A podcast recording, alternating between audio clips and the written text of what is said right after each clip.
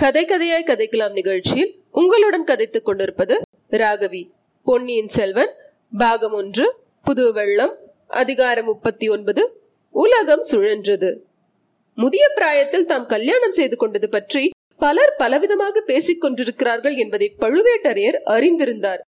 அப்படி நிந்தனையாக பேசியவர்களில் குந்தவை பிராட்டியும் ஒருத்தி என்பது அவர் காதுக்கு எட்டியிருந்தது. ஆனால் குந்தவை என்ன சொன்னாள் என்பதை இதுவரை யாரும் அவரிடம் பச்சையாக எடுத்து சொல்லவில்லை. இப்போது நந்தினியின் வாயினால் அதை கேட்டதும் அவருடைய உள்ளம் கொல்லர் உலைக்களத்தை ஒத்தது. குப் குப் என்று அனல் கலந்த பெருமூச்சு வந்தது. நந்தினியின் கண்ணீர் அவருடைய உள்ள தீயை மேலும் கொழுந்து விட்டறிய செய்த நெய்யாக உதவிற்று. என்ன கண்ணே அந்த சண்டாளி பாதகி அப்படியா சொன்னாள்? என்னை கிழ எருமமாடு என்றா சொன்னாள். இருக்கட்டும் அவளை அவளை என்ன செய்கிறேன் பார். எருமை மாடு அள்ளி கொடியை காலில் வைத்து நசுக்குவது போல் நசுக்கி எறிகிறேன் பார். இன்னும் அவளை அவளை. என்று பழுவேட்டரையர் கோபாவேசத்தினால் பேச முடியாது தத்தளித்தார். அவர் முகம் அடைந்த கோர சுரூபத்தை வர்ணிக்க முடியாது. நந்தினி அவரை சாந்தப்படுத்த முயன்றாள். அவருடைய இரும்பு கையை தன் பூவையொத்த கரத்தினால் பற்றி விரல்களோடு விரல்களை இணைத்து கோத்து கொண்டாள். நாதா எனக்கு நேர்ந்த அவமானத்தை தாங்கள் பொறுக்க மாட்டீர்கள் என்று எனக்கு தெரியும். ஆனால் மத்த கஜத்தின் மண்டையை பிளந்து ரத்தத்தை குடிக்கும் வலிமையுள்ள சிங்கம் கேவலம் ஒரு பூனையின் மீது பாய முடியாது.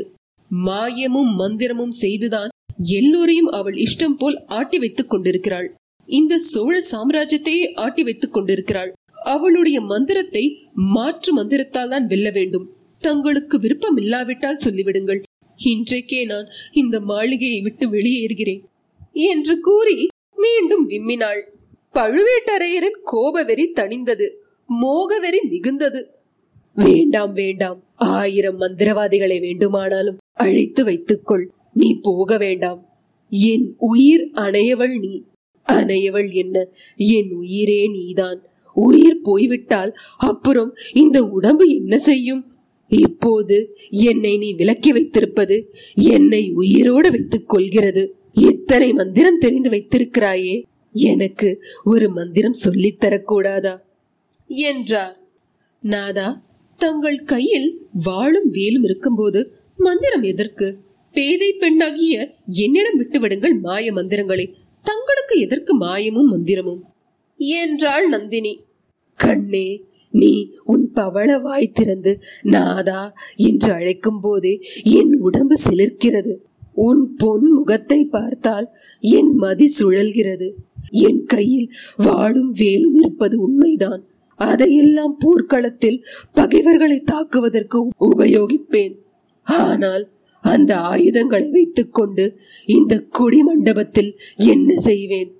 மன்மதனுடைய பானங்களுக்கு எதிர்பானம் என்னிடம் ஒன்றுமில்லையே. உன்னிடம் அல்லவா இருக்கிறது? எனக்கு மந்திரம் எதற்காக என்று கேட்கிறாய்? என் உடலையும் உயிரையும் ஓயாமல் எரித்துக் கொண்டிருக்கிறதே அந்த தீயை தணிப்பதற்காகத்தான். அதற்கு ஏதாவது மந்திரம் உனக்கு தெரிந்திருந்தால் சொல்லு. இல்லை என்றால் உன் பூ மேனியை தொட்டு மகிழும் பாக்கியத்தை எனக்கு கொடு. எப்படியாவது என் உயிரை காப்பாற்று. கண்மணி உலகம் அறிய சாஸ்திர விதிப்படி நீயும் நானும் மணந்து இரண்டரை ஆண்டுகள் ஆகின்றன. ஆயினும் நாம் உலக வழக்கப்படி இல்வாழ்க்கை நடத்த ஆரம்பிக்கவில்லை. விரதம் என்றும் நோன்பு என்றும் சொல்லி என்னை ஒதுக்கி வைத்துக் கொண்டே இருக்கிறாய். கரம் பிடித்து மணந்து கொண்ட கணவனை வாட்டி வதைக்கிறாய். அல்லது ஒரு வழியாக எனக்கு உன் கையினால் விஷத்தை கொடுத்து கொன்றுவிடு நந்தினி தன் செவிகளை பொத்திக் கொண்டு ஐயையோ இம்மாதிரி கொடிய வார்த்தைகளை சொல்லாதீர்கள். இன்னொரு முறை இப்படி சொன்னால் நீங்கள் சொல்லுகிறபடியே செய்து விடுவேன் விஷத்தை குடித்து செத்து போவேன். அப்புறம் தாங்கள் கவலையற்ற நிம்மதியாக இருக்கலாம். என்றாள். இல்லை இல்லை இனி அப்படி சொல்லவில்லை. என்னை மன்னித்து விடு. நீ விஷம் குடித்து இறந்தால் எனக்கு மன நிம்மதி உண்டாகுமா? இப்போது அரை பைத்தியமாயிருக்கிறேன். அப்போது முழு பைத்தியமாகி விடுவேன் நாதா எதற்காக தாங்கள் பைத்தியமாக வேண்டும்? என்றைக்கு நாம் கைப்பிடித்து மணந்து கொண்டோமோ அன்றைக்கு நாம் இரண்டு உடம்பும் ஓர் உயிரும் ஆகிவிட்டோம். உயிரும் உயிரும் கலந்து விட்டன உள்ளமும் உள்ளமும் சேர்ந்து விட்டன தங்கள் இதயத்தின் ஒவ்வொரு துடிப்பும் இங்கே என் இதயத்தில் எதிரொலியை உண்டாக்குகிறது. தங்கள் நெஞ்சில் உதிக்கும் ஒவ்வொரு எண்ணமும் இங்கே என் அகக்கண்ணாடியில் பிரதிபலிக்கிறது. தங்கள் மீசை துடித்தால் என் குடல் துடிக்கிறது? இப்படி நாம் உயிருக்குயிரான பிறகு கேவலம் இந்த உடலை பற்றி ஏன் சிந்தனை? மண்ணினால் ஆன உடம்பு இது. ஒரு நாள் எரிந்து சாம்பலாகி மண்ணோடு மண்ணாக போகிற உடம்பு இது. நிறுத்து நிறுத்து. உன் கொடுமையான வார்த்தைகளை கேட்டு என் காது கொப்பளிக்கிறது. என்று பழுவேட்டரையர் அலறினார். மேலும் அவள் பேச இடம் கொடுக்காமல் பேசினார். மண்ணினால் ஆன உடம்பு என்றா சொன்னாய். பொய். பொய். தேன் மனம் கமழும் உன் கனிவாயினால் அத்தகைய பெரும் பொய்யை சொல்லாதே. ஒரு நாளும் இல்லை. உலகில் எத்தனையோ பெண்கள் இருக்கிறார்கள். அவர்களையெல்லாம் பிரம்மதேவன் மண்ணினாலும் செய்திருக்கலாம் கல்லினாலும் செய்திருக்கலாம் சுண்ணாம்பினாலும் செய்திருக்கலாம் கரியையும் சாம்பலையும் கலந்து செய்திருக்கலாம். ஆனால் உன்னுடைய திருமேனியை பிரம்மா எப்படி செய்தான் தெரியுமா? தேவலோகத்து மந்தார மரங்களிலிருந்து உதிர்ந்த மலர்களை சேகரித்தான். தமிழகத்துக்கு வந்து செந்தாமரை மலர்களை பறித்து சேகரித்தான். சேகரித்த மலர்களை தேவலோகத்தில் தேவாமிர்தம் வைத்திருக்கும் தங்க கலசத்தில் போட்டான். அமுதமும் மலர்களும் ஊறி கலந்து ஒரே குழம்பான பிறகு எடுத்தான். அந்த குழம்பில் வெண்ணிலா கிரணங்களை ஊட்டினான். பண்டை தமிழகத்து பாணர்களை அழைத்து வந்து யாழ் வாசிக்கச் சொன்னான். அந்த யாழின் இசையையும் கலந்தான். அப்படி ஏற்பட்ட அற்புதமான கலவையினால் உன் திருநேனியை படைத்தான் பிரம்மதேவன். நாதா ஏதோ பிரம்மாவுக்கு பக்கத்திலிருந்து பார்த்தவரை போல் பேசுகிறீர்களே. இந்த வர்ணனைகளுக்கெல்லாம் நான் ஒருத்திதானா அகப்பட்டேன்? தங்களுடைய அந்தப்புறத்தில் எவ்வளவோ பெண்ணரசிகள் இருக்கிறார்கள். ராஜகுலங்களில் பிறந்தவர்கள் எத்தனையோ நீண்ட காலமாக அவர்களுடன் இல்லறம் நடத்தி இருக்கிறீர்கள் என்னை தாங்கள் பார்த்து இரண்டரை ஆண்டுதானே ஆகிறது? என்று நந்தினி சொல்வதற்குள் பழுவேட்டரையர் குறுக்கிட்டார். அவருடைய உள்ளத்தில் பொங்கிக் கொண்டிருந்த உணர்ச்சி வெள்ளத்தை வார்த்தைகளின் மூலமாகவாவது வெளிப்படுத்திவிட விரும்பினார் போலும். அவரை பற்றி எரிந்த தீயை சொல் மாறியினால் நினைத்து அணக்க முயன்றார் போலும். நந்தினி என் அந்த புறத்து மாதர்களை பற்றி சொன்னாய். பழமையான பழுவூர் மன்னர் குலம் நீடித்து வளர வேண்டும் என்பதற்காகவே அவர்களை நான் மணந்தேன். அவர்களில் சிலர் மலடிகளாகி தொலைந்தார்கள். வேறு சிலர் பெண்களையே பெற்றிருந்தார்கள். கடவுள் அருள் அவ்வளவுதான் என்று மன நிம்மதி அடைந்தேன். பெண்களின் நினைவையே வெகு காலம் விட்டொழிந்திருந்தேன். ராஜாங்க காரியங்களே என் கவனம் முழுதையும் கவர்ந்திருந்தன. சோழ ராஜ்யத்தின் மேன்மையை தவிர வேறு எந்த நினைவுக்கும் இந்த நெஞ்சில் இடம் இருக்கவில்லை இப்படி இருக்கும் போதுதான் பாண்டியர்களோடு இறுதி பெரும் யுத்தம் வந்தது. வாலிப பிராயத்து தளபதிகள் பலர் இருந்த போதிலும் என்னால் பின்தங்கி இருக்க முடியவில்லை. நான் போர்க்களம் சென்றிராவிட்டால் அத்தகைய மாபெரும் வெற்றி கிடைத்தும் இராது. பாண்டியர் படையை அடியோடு நாசம் செய்து மதுரையில் வெற்றி கொடி நாட்டிய பிறகு கொங்கு நாடு சென்றேன். அங்கிருந்து அகண்ட காவிரிக்கரையோடு திரும்பி வந்து கொண்டிருந்தேன். வழியில் காடு அடர்ந்த ஓர் இடத்தில் உன்னை கண்டேன். முதலில் நீ அங்கு நிற்கிறாய் என்பதை என்னால் நம்பவே முடியவில்லை. கண்ணை மூடி மூடி திறந்து பார்த்தேன். அப்போதும் நீ நின்றாய். நீ வனதேவதையாக இருக்க வேண்டும். அருகில் சென்றதும் மறைந்து விடுவாய் என்று எண்ணிக்கொண்டு நெருங்கினேன். அப்போது நீ மறைந்து விடவில்லை. புராண கதைகளிலே சொல்லி இருப்பது போல் சொர்க்கத்திலிருந்து சாபம் பெற்று பூமிக்கு வந்த தேவ கன்னிகை அல்லது கந்தர்வ பெண்ணாய் இருக்க வேண்டும். மனித பாஷை உனக்கு தெரிந்திராது என்று எண்ணிக்கொண்டு பெண்ணே நீ யார்? என்று கேட்டேன். நீ நல்ல தமிழில் மறுமொழி கூறினாய். நான் அனாதை பெண் உங்களிடம் அடைக்கலம் புகுந்தேன். என்னை காப்பாற்றுங்கள் என்றாய். உன்னை பல்லக்கில் ஏற்றி அழைத்து கொண்டு வந்தபோது என் மனம் எண்ணாததெல்லாம் எண்ணியது. உன்னை எங்கேயோ எப்போதோ முன்னம் பார்த்திருப்பது போல தோன்றியது. ஆனால் நினைத்து நினைத்து பார்த்தும் எங்கே என்று தெரியவில்லை. சற்றென்று என் மனத்தை மூடியிருந்த மாயத்திரை விலகியது. உண்மை உதயமாயிற்று உன்னை இந்த ஜென்மத்தில் நான் முன்னால் பார்த்ததில்லை. ஆனால் முந்தைய பல பிறவிகளில் பார்த்திருக்கிறேன் என்பது தெரிந்தது. அந்த பூர்வ ஜென்மத்து நினைவுகள் எல்லாம் மோதிக்கொண்டு வந்தன. நீ அகலிகையாக இந்த உலகில் பிறந்திருந்தாய். அப்போது நான் தேவேந்திரனாக இருந்தேன். சொர்க்கலோக ஆட்சியை துறந்து ரிஷி சாபத்துக்கும் துணிந்து உன்னை தேடிக்கொண்டு வந்தேன். பிறகு நான் சாந்தனு மகாராஜனாக பிறந்தேன். கங்கை கரையோடு வேட்டையாட செல்லுகையில் உன்னை கண்டேன். பூலோக பெண்ணை போல் உருக்கொண்டிருந்த கங்கையாகிய உன்னை காதலித்தேன். பிறகு ஒரு காலத்தில் காவேரி பூம்பட்டினத்தில் நான் கோவலனாய் பிறந்திருந்தேன். நீ கண்ணகியாக அவதரித்தாய். என் அறிவை மறைத்த மாயையினால் உன்னை சில காலம் மறந்திருந்தேன்.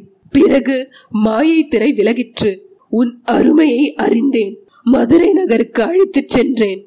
வழியில் உன்னை ஆயர்குடியில் விட்டுவிட்டு சிலம்பவிற்கு சென்றேன். வஞ்சத்தினால் உயிரை இழந்தேன். அதற்கு பழிக்கு பழியாக இந்த பிறவியில் மதுரை பாண்டியன் குலத்தை நாசம் செய்துவிட்டு திரும்பி வரும்போது உன்னை கண்டேன். பல நூறு ஆண்டுகளுக்கு முன்பு பிரிந்த கண்ணகி நீதான் என்பதை உணர்ந்தேன்.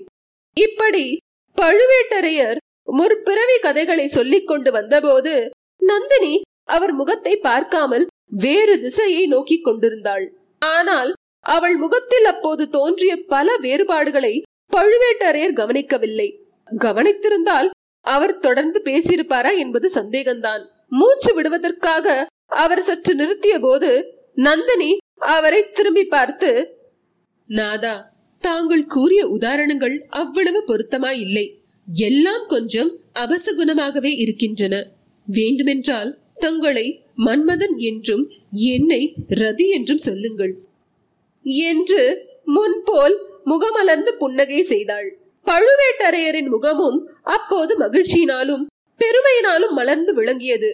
எவ்வளவு அவலட்சணமான மனிதனாயினும் தான் காதலித்த பெண்ணினால் மன்மதன் என்று அழைக்கப்பட்டால் குதூகலப்படாதவன் யார் என்றாலும் தற்பெருமையை விரும்பாதவர் போல் பேசினார். கண்மணி உன்னை ரதி என்பது மிகவும் பொருத்தமானதுதான். ஆனால் என்னை மன்மதன் என்று சொல்லுவது பொருந்துமா? உன் அன்பு மிகுதியினால் சொல்கிறாய். என்றார். நாதா என் கண்களுக்கு தாங்கள்தான் மன்மதன். ஆண் பிள்ளைகளுக்கு அழகு வீரம். தங்களை போன்ற வீராதி வீரர். இந்த தென்னாட்டில் யாரும் இல்லை என்பதை உலகமே சொல்லும். அடுத்தபடியாக ஆண்மை படைத்தவர்களுக்கு அழகு தருவது அபலைகளிடம் இரக்கம். அந்த இரக்கம் தங்களிடம் இருப்பதற்கு நானே அத்தாட்சி. இன்ன ஊர் இன்ன குலம் என்று தெரியாத இந்த ஏழை அனாதை பெண்ணை தாங்கள் அழைத்து வந்து அடைக்கலம் அளித்தீர்கள். இணையில்லாத அன்பையும் ஆதரவையும் என் பேரில் சொரிந்தீர்கள். அப்படிப்பட்ட தங்களை நான் வெகு காலம் காத்திருக்கும்படி செய்ய மாட்டேன் என்னுடைய விரதமும் நோன்பும் முடியும் காலம் நெருங்கிவிட்டது. என்றாள். கண்மணி என்ன விரதம் என்ன நோன்பு என்பதை மட்டும் தெளிவாக சொல்லிவிடு. எவ்வளவு சீக்கிரம் முடித்து தரலாமோ அவ்வளவு சீக்கிரத்தில் முடித்து தருவேன். என்றார் பழுவூர் அரசர்.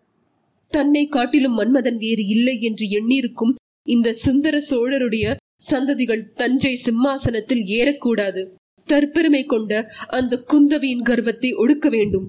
நந்தினி அந்த இரண்டு காரியங்களும் நிறைவேறிவிட்டதாகவே நீ வைத்துக் கொள்ளலாம். ஆதித்தனுக்கும் அருள்மொழிவர்மனுக்கும் பட்டம் கிடையாது. மதுராந்தகனுக்கே பட்டம் கட்ட வேண்டும் என்று இந்த ராஜ்யத்தின் தலைவர்கள் எல்லாரும் சம்மதித்து விட்டார்கள்.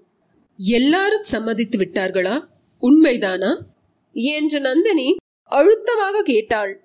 இரண்டு மூன்று பேரை தவிர மற்றவர்கள் எல்லாரும் சம்மதித்து விட்டார்கள். கொடும்பாலூரானும் மலையமானும் பார்த்திவேந்தரும் நம்முடன் என்றும் இணங்க மாட்டார்கள். அவர்களை பற்றி கவலை இல்லை.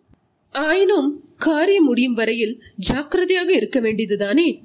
அதற்கு சந்தேகம் இல்லை எல்லா ஜாக்கிரதையும் நான் செய்து கொண்டுதான் வருகிறேன். மற்றவர்களின் முட்டாள்தனத்தினால் பிசக்கு நேர்ந்தால்தான் நேர்ந்தது.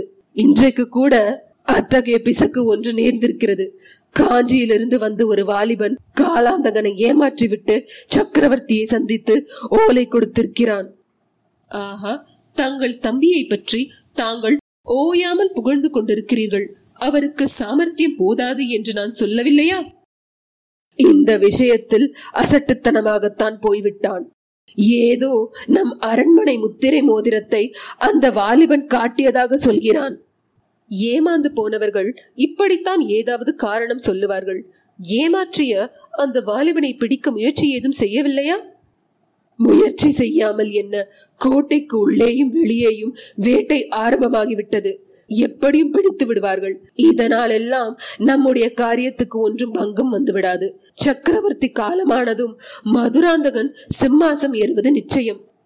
நாதா என்னுடைய விரதம் என்னவென்பதை தங்களுக்கு தெரியப்படுத்தும் காலம் இப்போது நெருங்கி வந்துவிட்டது. கண்ணே அதை சொல்லும்படிதான் நானும் கேட்கிறேன்.